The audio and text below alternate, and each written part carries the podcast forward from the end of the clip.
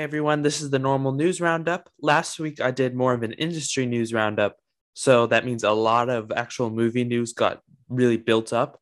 So this one is going to be packed. I'm going to try to get it all done today so that next week when DC Fandom happens, I'm going to do a special news roundup dedicated to just all the trailers and reveals and news that comes out of that.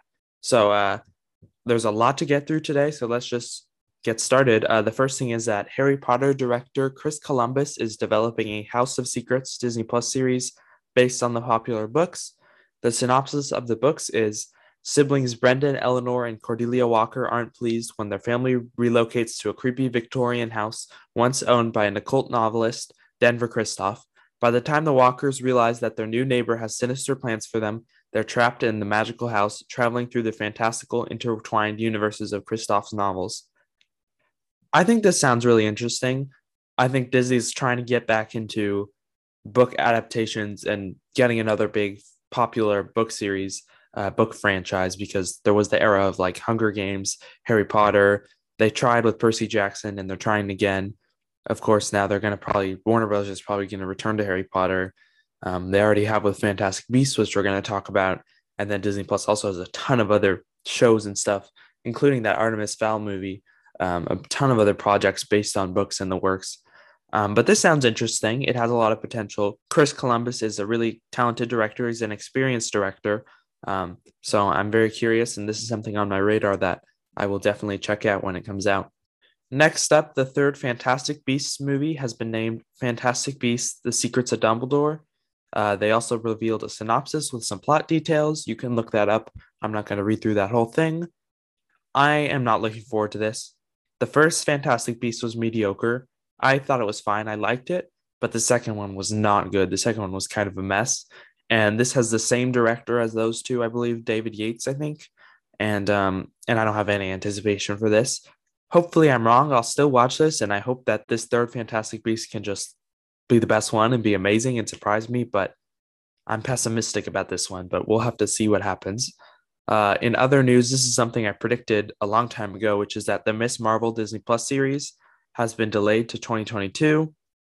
This is not a surprise at all. 2021 is just way too crowded with Hawkeye, Book of Boba Fett, Eternals, Spider Man No Way Home, all sorts of stuff um, coming in the end of the year. So it doesn't make sense for them to try to cram Miss Marvel in there. It just doesn't work logistically. So I totally understand this move. I agree with this move. The question is now what's going to happen with the 2022 schedule since 2022 is going to be very, very crowded.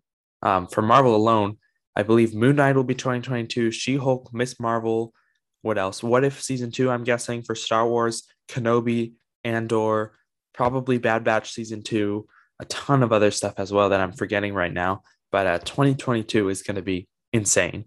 So there's definitely a lot to look forward to. This was news that totally broke the internet when it came out, and it's just kind of a head scratcher. You probably know what I'm talking about.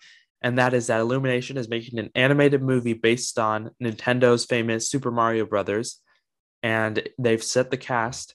Chris Pratt will be playing Mario, Anya Taylor Joy as Princess Peach, Charlie Day as Luigi, Jack Black as Bowser, Keegan Michael Key as Toad, Seth Rogen as Donkey Kong, Fred Armisen as Cranky Kong, Kevin Michael Richardson as Kamek, and Sebastian Maniscalco as Spike what in the world is this cast? That was my first reaction. Like, it's a really talented cast full of a lot of great performers, but there's no Italian people. And I can't imagine Chris Pratt trying to do the Mario accent. Maybe the accent's outdated, anyways, but Mario without the accent is so weird to imagine.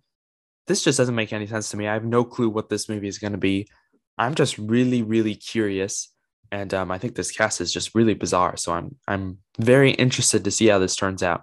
And um, I've also been enjoying a lot of the Chris Pratt as Mario memes that have been all over the internet. So I suggest looking those up if you need a laugh. Next up, uh, Andor, Moon Knight, and The Flash have all wrapped filming. I kind of rolled all three of these into one story because there's not much to say about each one individually. Moon Knight, uh, it's one of my most anticipated Marvel series because of the mental health aspect, because of the split personality aspect, because of Oscar Isaac, because of Ethan Hawke, because I think it could have some awesome fight scenes. I think it can be a lot darker and more brutal than Marvel usually goes.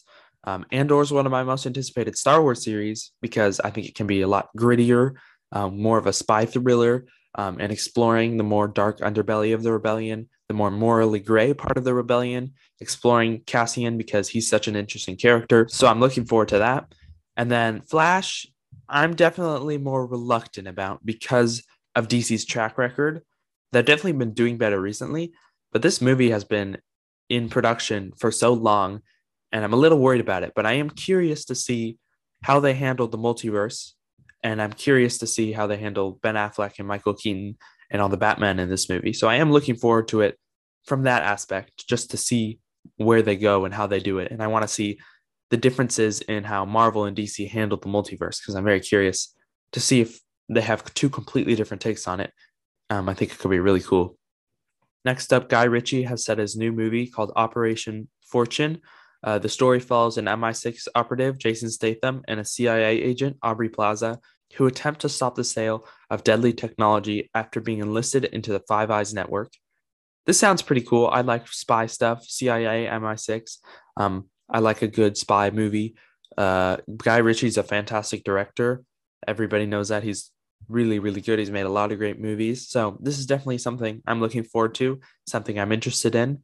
Next up, Lisa Singer, who is an artist on the Harley Quinn animated series, which is supposed to be really good, but I haven't seen it, was hired by Marvel Studios for a secret project. This, I am speculating, is obviously, I think it's pretty obviously going to be some sort of animated series from Marvel Studios, probably some sort of spin-off from What If. But this just gets me excited. I'm excited to see movement in Marvel's new animated division, to see some news coming out of it. I'm excited to see what they create because there's so much potential for cool storytelling in animation that Marvel would never do in live action. So I'm looking forward to that. Next up, Netflix has debuted the trailer for The Harder They Fall, um, which is kind of a Western movie where Jonathan Majors plays outlaw Nat Love, who discovers that the man, played by Idris Elba, who killed his parents two decades ago, is being released from prison. He reunites with his gang to track his enemy down and seek his revenge. Regina King, Lakeith Stanfield, Zazie Beetz, Delroy Lindo, Laz Alonso, and a few more are all part of the cast. This trailer looks awesome. This is definitely something I want to see. This is something on my short list of things to watch as soon as it comes out. Um, it looks really cool. The cast is awesome. Like Jonathan Majors alone is a star. He was so good in Loki, and he's so good in everything he's in. And then like Keith Stanfield is Oscar nominated. Regina King, Delroy Lindo, so good. Zazie Beetz was good in Deadpool 2. This cast is stacked. The only thing that gives me pause about this movie is the fact that it's a Netflix movie because Netflix, let's just say their their percentage of good movies, their good original movies, is uh, not very high. That said, I think this looks like this has the potential to be a really good one, it looks awesome. I haven't seen a Western in a long time. Um, this trailer definitely puts this movie on my radar, and this is something I'm going to be seeing and possibly reviewing. I'm not sure about that yet. Next up, Disney revealed the release date for Book of Boba Fett. They also revealed a poster, which is just some artwork that looks pretty cool, not very revealing. Um, the release date is December 29th. This is not unexpected for me because when they said December 2021, and then kind of tracking the production of this show, the time it wrapped plus visual effects, I assumed that it was going to come in just a few days before the end of 2021 and then just run into weekly into 2022. Um, I really can't wait for this show. Everything I hear about it sounds fantastic. Um, I am assuming, I believe it's November 12th is the Disney Plus Day. I think we're definitely getting a trailer for that on Disney Plus Day, if not before. We're going to get a lot of news on that Disney Plus Day, so I'm looking forward to that. If you remember, a long time ago, we talked about the Wonka movie that Timothée Chalamet will be starring in, and uh, Rowan Atkinson, Sally Hawkins, and Olivia Colman have all joined that cast. This is one of those projects I really don't know what to make of it because the original Willy Wonka and the Chocolate Factory is such a classic. So I'm really, really reluctant about this movie, but it does have a really good cast.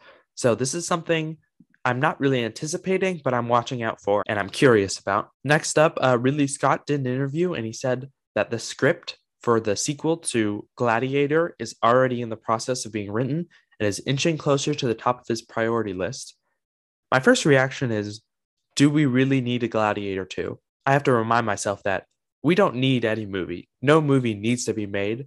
And we've gotten so many sequels to movies that we didn't feel like we needed, but turned out to be great. And this movie is Ridley Scott. So I'm definitely going to watch it, and it definitely has the potential to be something amazing. That said, though, Gladiator had such a definitive ending, Maximus is literally dead. Maximus died at the end of that movie, so I don't know how they're going to do a sequel. I honestly would just rather them not do a sequel, but hopefully in two years or in a year or whatever it is when I'm watching this movie, I take all this back and it turns out to be amazing. But um, this is definitely something to watch out for again. Next up, Apple has come out the winner in a large bidding war for a untitled thriller that will reunite George Clooney and Brad Pitt. The story will center on two lone wolf fixers assigned to the same job, directed by Jon Watts. This sounds really cool. We don't really have any details, but Brad Pitt and George Clooney are great actors, and Jon Watts is a really good director. I think if there is this major bidding war for it, maybe there's something interesting there. So this is something we won't see for a while, but um, but it's definitely something I'm watching out for, and I'm very curious about, and I'm looking forward to. Another thing is that the Russo brothers production company and Netflix are making a new heist movie directed by Noah Hawley and starring Regé-Jean Page from uh, Bridgerton. So there's no details yet. This is again something just to look out for. Uh, the Russo brothers, I don't think since Avengers Endgame, I don't think they've been the most successful in a lot of their endeavors and a lot of their projects. But I'm curious about this one. I feel like there's just not enough details yet. But Noah Hawley is a really good director. He's a really talented, talented guy, and um, and this is something I'll watch out for. In other news, Doctor Strange in the Multiverse of Madness will feature Ultron bots. This sounds awesome. I really still don't know what this movie is going to be. I can't wait. Everything I hear about it sounds so cool. Um, could this tie to What If? I'm very curious about that, and I'm really looking forward to this movie. So um, this just sounds cool. Next up, this gets me really excited. Disney Plus has greenlighted an American born Chinese series directed by Destin Daniel Cretton. The synopsis of the series is Jin Wang is an average teenager juggling his high school social life with his immigrant home life. When he meets a new foreign student on the first day of the school year, even more worlds collide as Jin is unwittingly entangled in a battle of Chinese mythological gods. The action comedy explores issues of identity, culture, and family. Based on the synopsis alone, this sounds amazing. It sounds really cool. Another thing that just raises my hype level is Destin Daniel Cretton. He was the director of Shang-Chi, and that movie was amazing. I love that movie. So this sounds really, really cool to me. And the director is great. And um, this is something that kind of has skyrocketed up my anticipation list. This is something I'm eagerly awaiting, and I can't wait to see what it is. And um, I can't wait to see it. Uh, next up, Scarlett Johansson and Disney have settled, like I predicted, with Disney paying her $40 million. There was the usual kind of professional statements about they're happy to work together in the future, blah, blah, blah. We talked about this, and I had said originally that I didn't think this was going to affect their working relationship because this was not personal. This was a very business focused thing. Um, but then when Disney responded with that disgusting statement attacking Scarlett Johansson as a person instead of denying her claim or whatever, um, that's when I was a little more shaky. And I was like, oh, wow, maybe their relationship is really over, but looks like it's not. This is unsurprising. Disney screwed up this entire situation, and the fact that they had to pay her $40 million is funny to me. They, I think they realize how badly they screwed up, and they're kissing up to her now. Um, I think if they had originally just negotiated with her instead of ignoring her, they probably would have had to pay her a lot less. Gal Gadot and Patty Jenkins were in kind of a similar situation. Warner Brothers paid them each $20 million. Scarlett Johansson got paid $40 million, plus is working on Disney with more projects in the future. Um, that's pretty funny to me. It's Disney completely messed up this entire thing, but I'm glad it's over. Um, it happened a lot quicker than I expected to, but it makes sense when you think about it. They've probably been in negotiations for a little bit. And hopefully Disney learns a lesson from this that they can't do what they've been doing and try to cheat people out of money or not pay people what they're owed. And um, again, just super interesting. I'm sure we're going to see a lot more stuff like this, a lot of ramifications and effects of this. We've been talking about a big, massive sea change in the industry, and this is just one example of that. So it's super interesting. If you know me, you know Christopher Nolan is one of my favorite directors ever. His Oppenheimer movie, which has landed at Apple, I believe, and I'm really looking forward to, has cast Cillian Murphy as the titular character. I can't wait for this. Chris Nolan is one of my favorites, and then Cillian Murphy is a longtime collaborator with him, and uh, he's really talented. I've only seen him in kind of supporting parts in a bunch of movies, but um, but he's been really good in every one, and I think he's definitely talented enough to carry his own movie, and um, and I can't wait for this. This sounds really cool, and it's Christopher Nolan. So even if it didn't sound cool, I would have gone to see it, um, just to see what it's all about. So really looking forward to this. Next up, Jac Schaeffer, who was the head writer of WandaVision, and Marvel are developing a dark comedy based on Agatha Harkness, uh, starring Kathryn Hahn. I saw a lot of reactions to this, both on I can't wait for this and why do we need this? And I'm actually excited for this for a couple reasons. First of all, in WandaVision, Kathryn Hahn and Chris and I, we reviewed that show and we both were raving about how Kathryn Hahn absolutely killed it. She stole the show. Her charisma just oozed off the screen. She was amazing. Um, so I'm looking forward just to see more of her because she is really talented and really great.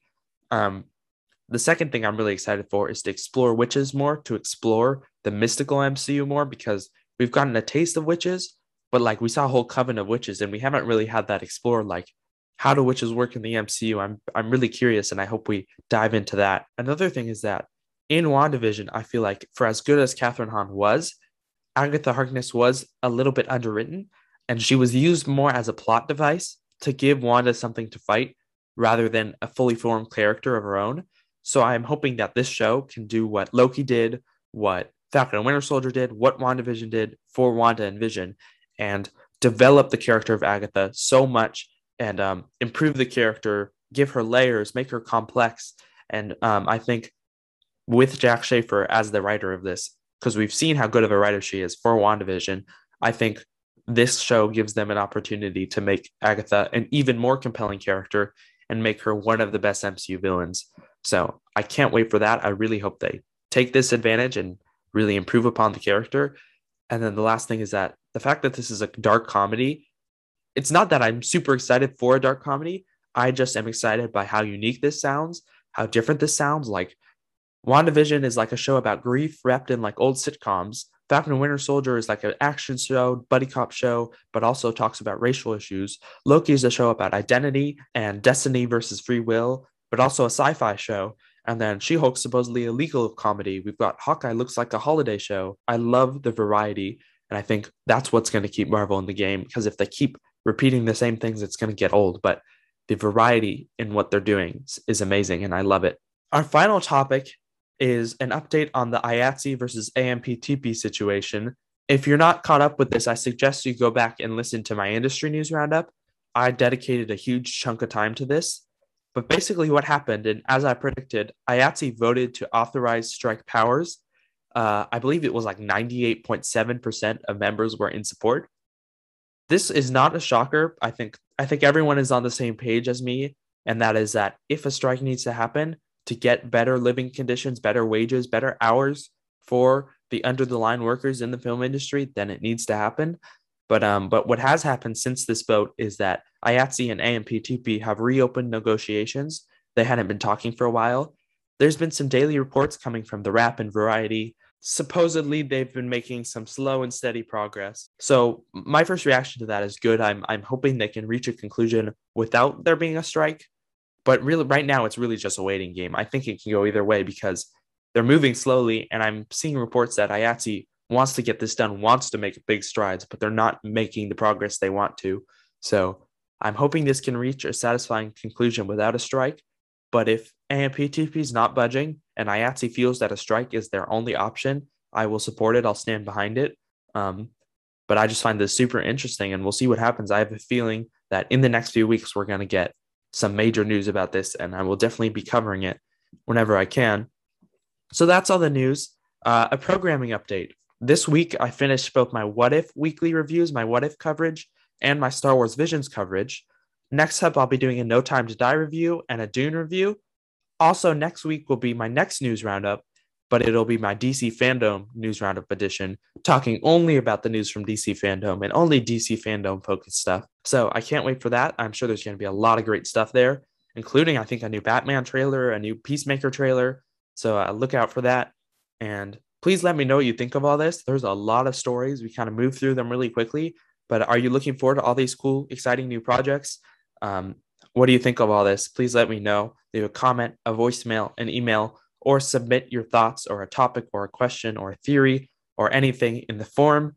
All the links and all the ways, um, all the instructions for how to do that is in the description. And thank you so much, everyone, for listening, and have a good day.